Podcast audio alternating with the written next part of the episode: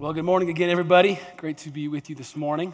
For those of you whose, uh, whose lives revolve around the academic calendar, happy spring break to you. For those of you whose lives don't revolve around the academic calendar, um, I hope you have a nice afternoon today. You know, it's about all you get. Yeah. Instead of a week of doing nothing, you can have a few hours of doing nothing. How about that? But great to have you here. My name is Thomas, lead pastor here at West Bowl. So glad to have you. Thanks for being here. Thanks for taking the time out on a beautiful spring spring, spring, spring, spring day.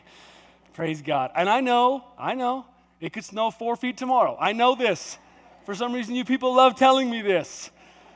But it's not going to snow four feet tomorrow, okay? So uh, let's enjoy this as long as we can. Hey, speaking of the great weather, Easter is quickly approaching. And uh, in addition to the cute outfits that come along with that and all the family brunches, and all the Easter egg hunts. What we're really hoping will take center stage in a few weekends is, is the Christian message, right? The message of eternal life, the message of Christ's supremacy over all things. And so I really want to challenge you over the next few weeks to be inviting as many people as you can to our Easter services. I think it's going to be an amazing day. We're going to present the gospel in a powerful way. Worship is going to be incredible. I think it's just going to be a great day for this church, this community. So, uh, actually, if you would, right now, take out your cell phone uh, if you've got one. I know we told you on the announcement thing to take that, put those away, but take that out for me. I want you for the next minute or two to scroll through your contact list. Find someone that you haven't talked to in in a while, someone that kind of lives in the area, and I want you to text them a simple message. You, me, Easter, West Bowls. Done. All right? So I'll give you a few minutes now to be on your phone or your pad or whatever, but I'm gonna, I'm gonna make you put those away here in just a few minutes. But I'd love for you to be inviting some folks. Think about who you might a classmate, a coworker, a neighbor, a friend, maybe even a family member. Excited for that. Hey, we're currently in a series entitled The Story. And I apologize if you're like Nathan and your heart rate goes up every time you watch our little promo videos. Uh, but I'm so excited about what God has been showing us through this. What we're doing is we're utilizing a resource called The Story. And what it does is it takes a lot of excerpts from the Bible and it puts them together in more of a novel like read. So it's easier to see how all the stories connect together. But more importantly, we're hoping that you will see how God is in all the stories and how God makes sense of all the stories. But let's go one further how God is actually in your story as well.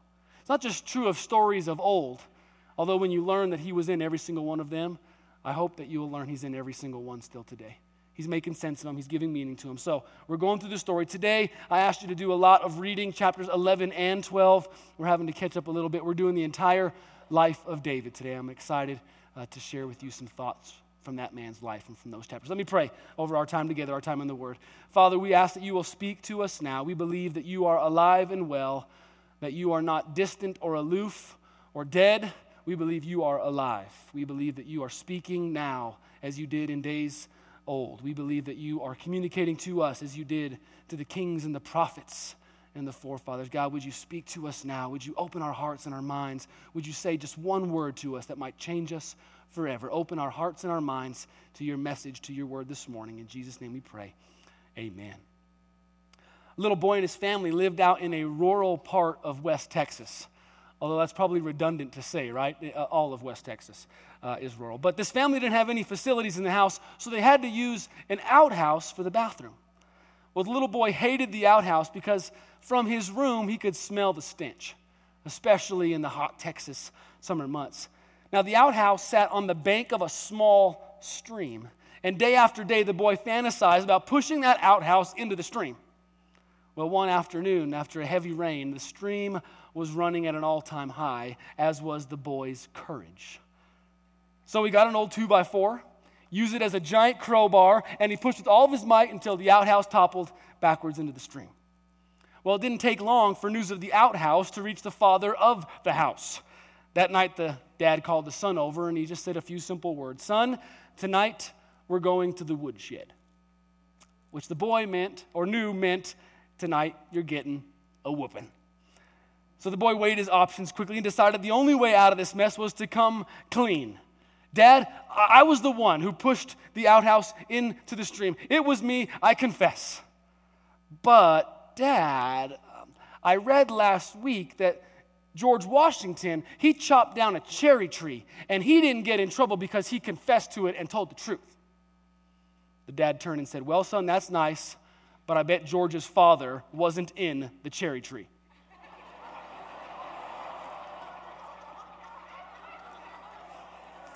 There's kind of two waves of laughter there, right? Like the one you think it's funny, and then when you kind of get, okay, so as we've been learning in the story, the nation of Israel hasn't literally pushed any outhouses over, but we have read time and time and time again that they are prone to doing some pretty childish things, aren't they? Even when those things negatively affect and hurt other people, even when those things hurt and negatively affect their father, their heavenly father. We saw this last week as Nathan did an amazing job of walking us through the story of a man named Saul. Here's the background of what happened. The people of Israel, the people of God, this people who have been chosen out of the world so they can go back into the world to help free and rescue and bless the world. Well, this people, they're on a slow drift away from God. Instead of keeping their eyes and their attention and their focus up on the Lord, they're too busy looking around. They're too busy comparing themselves to everybody else. Now, who would do that? See, God established this system of judges, a system of men and women who would help the people live this abundant life, this full life, this promised life. But the people didn't want the judges. See, the people didn't really want God. They really didn't want to look different for Him. They didn't want to trust Him. They wanted to be like everybody else. And so they demanded that they get a king, a king who looked good and a king who would make them look good. And in moments like that, I can't help but think that God and Burger King sound a lot alike. Have it your way. If you want it, are you so, oh, okay? Have it your way. Triple decker with cheese? You want that? Jalapenos on top? Okay, have it, have it your way. See, God allowed them to have a king, even though He told them again and again and again that it wouldn't work out too well, but they still demanded that they get this king. And wouldn't you know it, it played out exactly like God said it would. They made this man named Saul their king. This man is described as tall, dark, and handsome. He looks good on the outside, but this man ends up being an incredibly aggressive, paranoid, hostile, cowardly, depressed man. If God ever had the right to say, I told you so, it was right here in this story. But the amazing thing about our God is He never rubs our faces in our mistakes. Instead, He enters into our mistakes and lifts our face so we can see His. Such a different philosophy. So the first go around with the king, King Saul, didn't work out too well, but God was going to come down and give him a second chance, a second opportunity at this king thing. We read about it in 1 Samuel 16 1. This is the top of page 145 in your storybook. It says this 1 Samuel 16 1. The Lord said to Samuel, How long will you mourn for Saul, since I have rejected him as the king over Israel? Fill your horn with oil and be on your way. I am sending you to Jesse of Bethlehem. I have chosen one of his sons to be the king. So God is done with Saul, and he has selected someone else to sit on the throne, someone who it sounds like will make up for and be everything that Saul was not. But this time, the king won't be chosen on the basis of appearance or accomplishments or accolades. This time around, the king will be chosen based on his authenticity not on what everybody else can see, but on what you cannot see. Look at how the prophet described it. The Lord has sought out a man after his own heart. And this man's name was David. David. David has the longest biography by far in the Old Testament. Abraham has some 14 chapters dedicated to his life. So does Joseph. Jacob has 11. Elijah has 10. Those, those are long stories. David has 66 chapters accredited to him and his story and his life. And then he's mentioned 59 times in the New Testament, far more than any other Old Testament character. There's something special about this man. And I want to know what it is. I don't know about you, but I look at, at all the times that he's mentioned, I look at how he's described, and I just want to know what made David such a stud? Like, what was it about this guy? What did God see in him?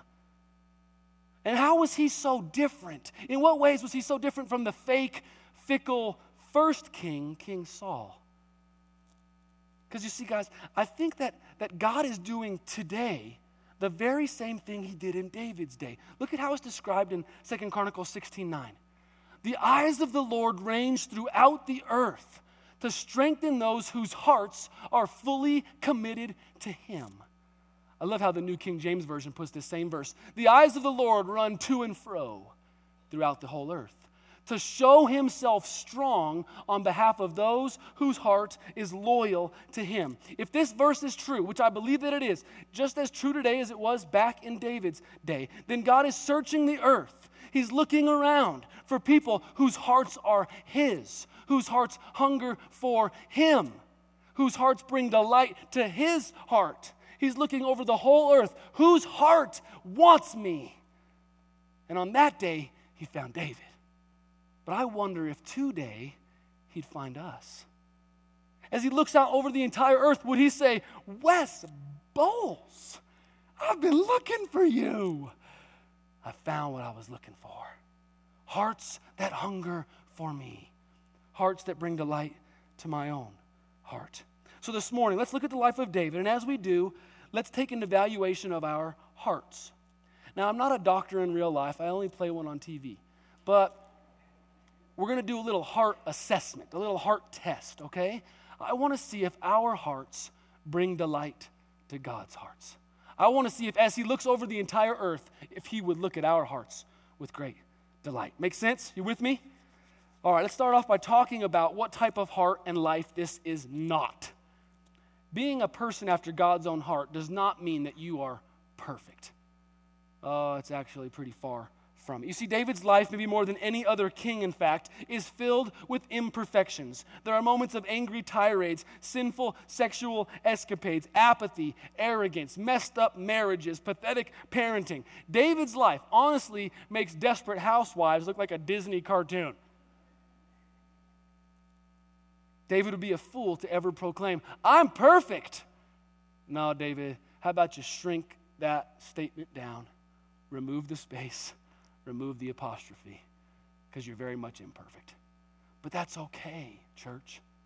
That's okay. You don't have to fake that you are one over the other. God knows that you are imperfect. And actually, perfection is not the prerequisite to please Him or to be chosen by Him.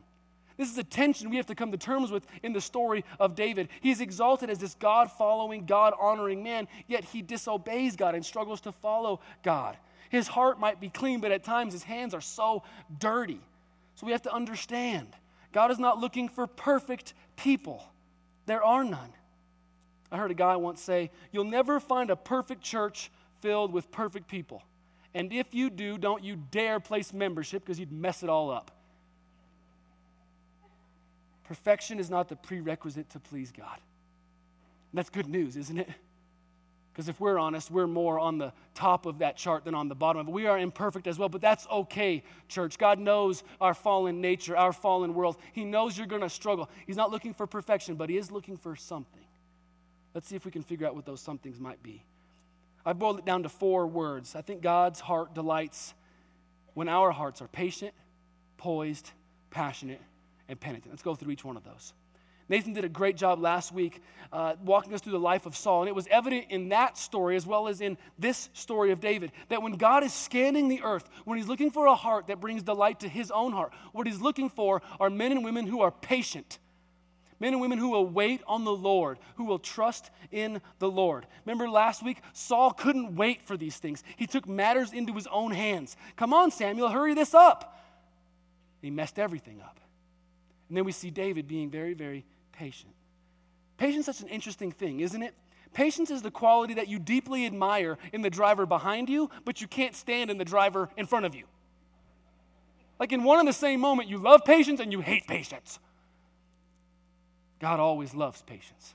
Whether it's forward, backwards, or sideways, God always loves patience. And here's why Christian, your destiny is typically found and formed in and through long periods of obscurity.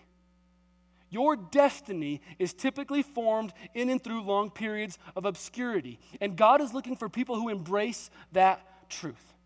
The story of David begins as this prophet Samuel is sent to the house of Jesse to anoint the next king. Well, Samuel doesn't know which one of Jesse's sons are going to be chosen. So he naturally assumes, like all of us will, that, that it's going to be the oldest son. It's, it's the captain of the Bethlehem High School football team. That's who the next king is going to be. Well, it's not Eliab. It's not the oldest son. And it's not the next oldest son, or the next, or the next, or the next, or the next, or the next.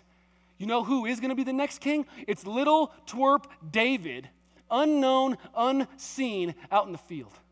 16 year old little twerp David. And although David is anointed king at the age of 16, hear me now, he won't, it won't be until his 30th birthday that he actually gets to take the throne. He's anointed at age 16, but he only becomes the king at age 30. That's 14 years. 14 years of obscurity. 14 years of serving the one wearing the crown, or 14 years of running from the one wearing the crown. 14 years before he actually gets to wear the crown himself. And on several occasions, David has the opportunity to rip it into his own hands and to do it in his own way. But unlike Saul, he refuses to do it. You know why? Because his heart is patient. He wants to wait and trust on the Lord. And you see, what happened in David's life is not unique to David. Most of us will actually be developed in secret, we will be developed in obscurity. God speaks to us. He reveals things to us. He promises things to us. He might even give things to us, but then He uses long periods of time, long periods of silence, long periods of obscurity before those things will ever come to fruition. Do you know why? There's a huge difference between being anointed and being ready. Some of us are like David. You are this big right now, and the calling God has in your life is this big. But if he took you at this size and put you in that calling, it would destroy you. And you would actually destroy yourself and others. So, what God needs you to do, David, is hang in there with me. For 14 years, I'm going to stretch you, I'm going to pull you, I'm going to push you so that eventually you're big enough to live out your calling. That's exactly where some of you are right now. You need a patient heart. You're so frustrated that you're right here and you want to be right here. You feel like God has given you something that's this big. It, yes, He has. You just got to wait. You need some time. You need some training. You need some teaching. Need a patient heart. You see, bamboo has a patient heart. Okay, bamboo doesn't have a heart. But if, if it did, it would be patient. I think God gave us bamboo to teach us a powerful lesson about the power of obscurity. Did you know bamboo germinates in the ground for seven years before it ever pops up out of the soil? Seven years. And then once it does, bamboo can grow 13 feet in a week. Seven years of lying dormant in the ground. And then as soon as its time comes and it pops out, it takes off. So maybe the David illustration didn't work for you. Maybe you want to be more like bamboo. I don't care what you compare yourself to, but the point is you're going to have to have a, a patient heart. A heart that realizes you might have to live in obscurity in order to fully live out your destiny. See, men and women of God, servant leaders in the making, they are like that bamboo. They are first unknown, unseen, unappreciated, unapplauded, and sometimes for long periods of time. But as strange as it may sound, those who can accept the silence of obscurity, those are the best qualified to handle the applause of popularity. If you demand that you're seen, if you demand that others listen to you, if you demand that you're put in positions of leadership, chances are you're not ready for those positions. A young man went to a well respected preacher and he expressed his interest in becoming a pastor himself. Well, the head pastor got up from his desk, went over to a storage closet, pulled out a mop, handed it to the young man. Great, he said. But before you will ever be ready to stand in front of the church, you must be willing to clean up after the church. See, what you, would think, no, it's a pastor to be. Put him on the stage. Let him spread his wings and fly a little bit. No, give him a mop and let him clean it up. Because you see, your destiny is formed in long periods of silence long periods of alone, long periods of obscurity. So maybe you feel like nothing is happening right now in your life. Maybe you feel like God's promises are not coming to fruition in your life. Maybe you feel like your hopes and your dreams have been put on hold. Maybe you feel like you're wasting time or that things aren't moving fast enough. Maybe it's with a job or overcoming an addiction or getting a spouse. I don't know what it is for you, but if you if you manipulate it and make it happen, it's not going to turn out too well. Wait on the Lord. Trust in His timing for you and know that you're just bamboo. You just need to be in the ground a little bit longer. And when it's your time, you will shoot up 13 feet in a week. So, the first thing that David had was a patient heart. And I think that prepared him and led him to the next characteristic. The next thing I think God is looking for in us is a poised heart. Love this word. Poised is another way of saying prepared, balanced, diligent, or ready. So, after being anointed king, the next time we read about David, he's fighting the infamous giant Goliath. This is pages 148 through 150 in your story. Israel's greatest foe, the New England Patriots of the day, were the Philistines.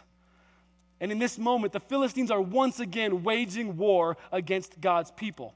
And as the two armies are about to prepare for battle, one on one hillside and one on the other, the Philistines actually send one of their men into the valley below.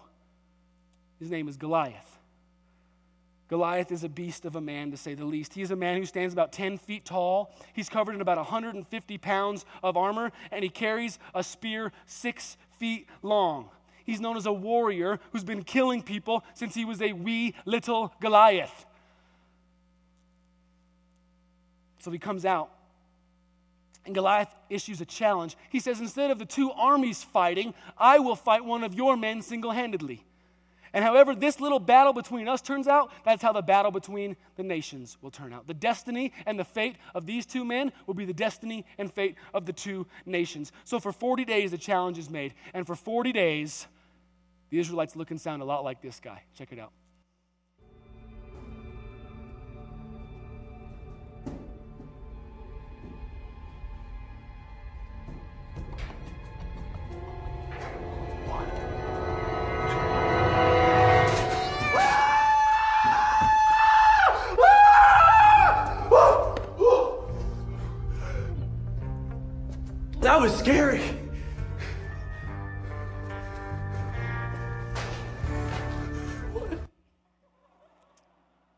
Well, Goliath definitely was scary. Well, one day, David is sent by his father to go check on his seven other brothers who are all soldiers. And when he hears Goliath making this challenge, not only making the challenge, but speaking negatively about God, he, he turns around and he looks at the nation of Israel. He says, Are you going to let this fool get away with this? Did you just hear what this guy said about our God?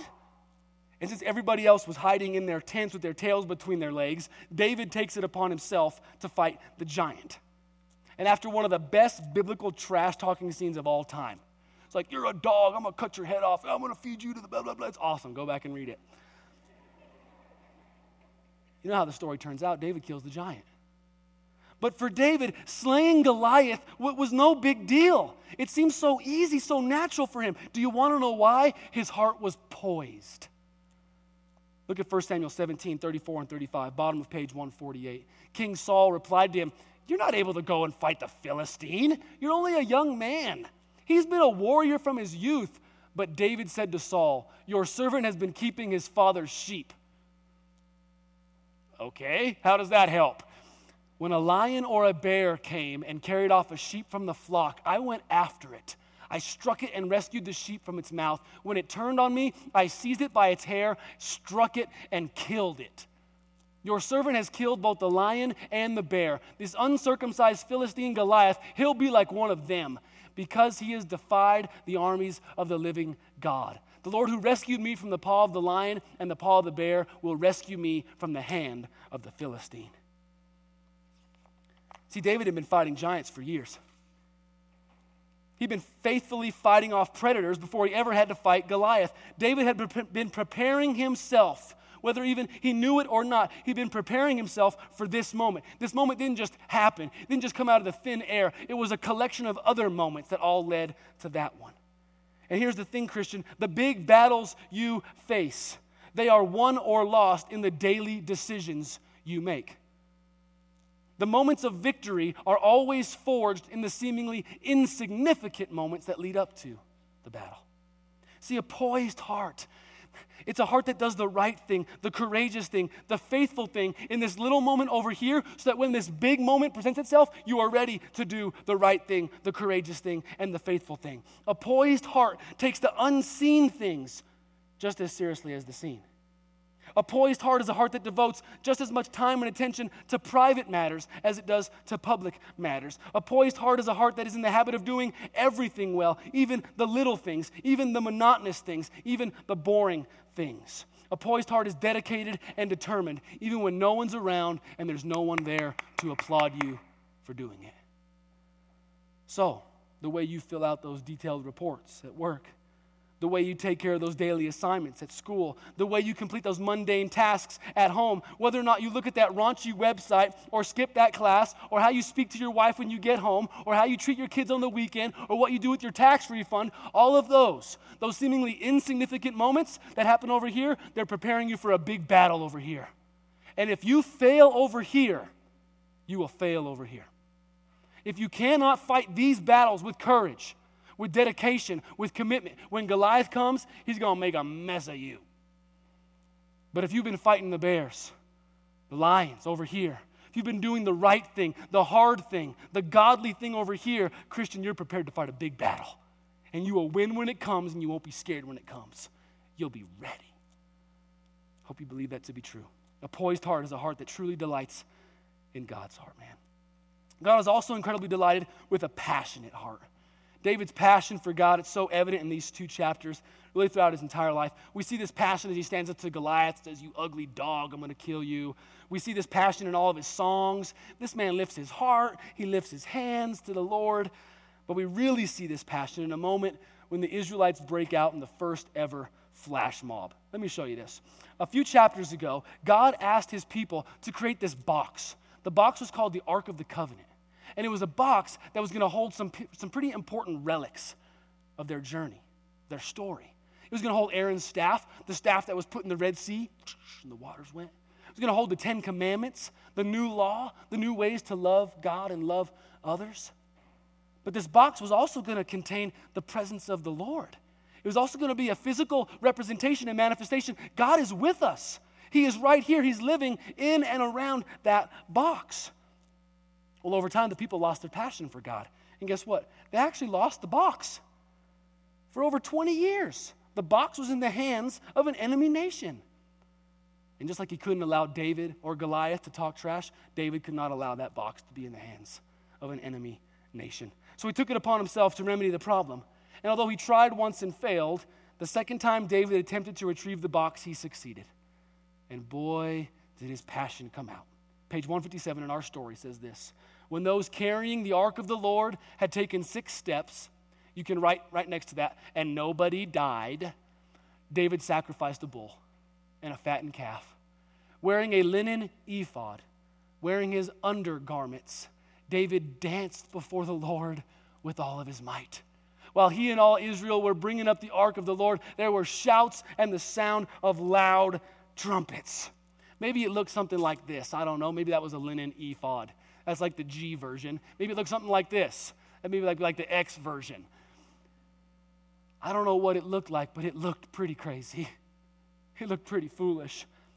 And whatever it looked like, David's wife, Michal, was not very happy about his little strip tease. So when he got home, she said, How dare you do that? And David responded like this I will celebrate before the Lord. I will become even more undignified than this. I will even be humiliated in my own eyes. You see, wifey, I'm passionate for God. And that passion is going to come out. David's passion was unmatched. He wanted to see God's name exalted above every name, including his own. He wanted to see God's glory and goodness made known to every tribe and every tongue. He wanted the things that excited God to excite him. So he sings, he shouts, he strips, he shakes what his mama gave him. Boy, and that's, that's a challenge. That's a challenge for us, isn't it? Those of us who like to play it close to the chest, those of us who like to keep our faith in here, in here, there's a problem with that, church. If we don't express a lot of passion for God, especially in here, I can guarantee you, you'll never express a lot of passion for God out there. And that's where you got to show it. That's who needs to see it. So I love that me and Steve and a couple other guys, we, we, we, we have our own little dance party down here, but we've got to get excited about what the Lord is doing. We've got to practice the passion here so that when we leave this place, it will follow us. Because people need to see that passion. Now, I know you introverts, you academics are like, oh, great, here we go, you passion people again. It's not about your personality, it's about your passion. We're all passionate about something, and we all express it in different ways. You see, God spared the life of David on that day, and he, he busted out in this amazing dance. He was so excited about it. How much more excited should we be, those of us who have been saved not only today, but every day for all of eternity? That's pretty exciting. That's worth a dance. I mean, let's just go ahead. Come on, let's just. Okay, whoa, whoa, whoa, whoa, whoa, whoa. Jan, you thought I was going to do it. God loves a passionate heart. And you see, your passion for God should be evident. It should cause you to do things others are unwilling to do. It should cause you to do things that your family and friends sneer at or make fun of you for. So let's take your little, a little heart test here. How are you doing? How passionate are you for God? Does your heart burn for Him? And if so, how? How can I see it? How can others see it? Do you speak His name? Do you spontaneously bust out in praise? Do you strip tease for others? Okay, that, that's a weird one. Um, what do you do? How do you show your passion for the Lord? David loves God and he serves him with this intense passion.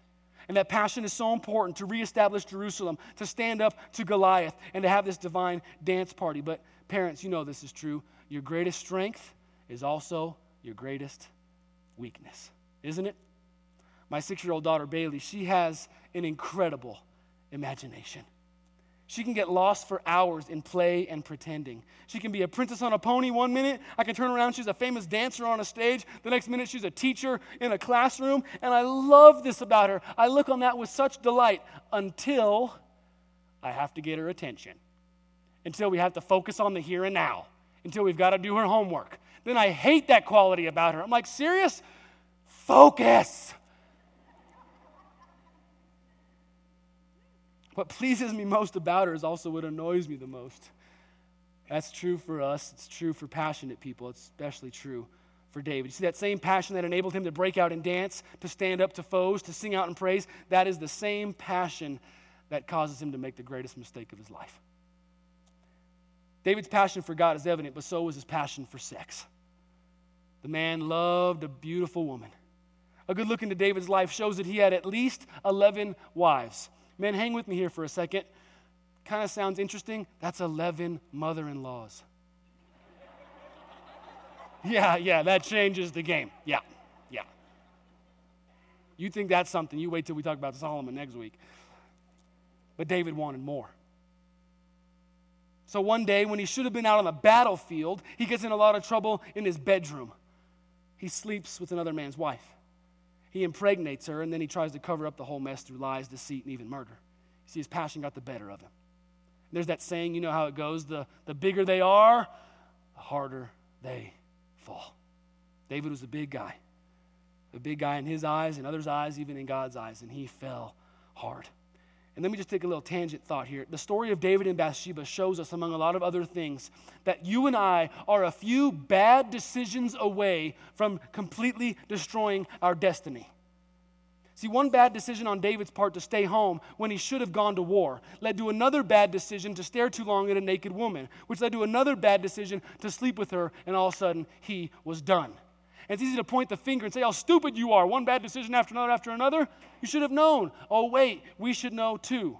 Some of you are flirting a little too much with that coworker, and you are one or two bad decisions away from completely destroying your destiny. Some of you are getting a little too deep into drugs and alcohol, and you are a few bad decisions away from completely destroying your destiny. Some of you are thinking about giving up or giving in or giving yourself away sexually or through finances or lying about the truth. You're a few bad decisions away from completely making a mess of things. I just want to warn you don't make that decision. Don't go down that road. I want you to have a passion that is pure, that's focused on God, that's contagious and inspirational, a passion that God is looking for, but not a passion that Satan is using to twist and distort and hurt others. You with me? I want the other passion. That kind of leads us to the last part of David's heart. We'll, we'll call it good after this. The final quality of a God seeking heart, I think, is a penitent heart. Penitence is a fancy P word for repentant and remorseful which are just fancy R words for being sorry.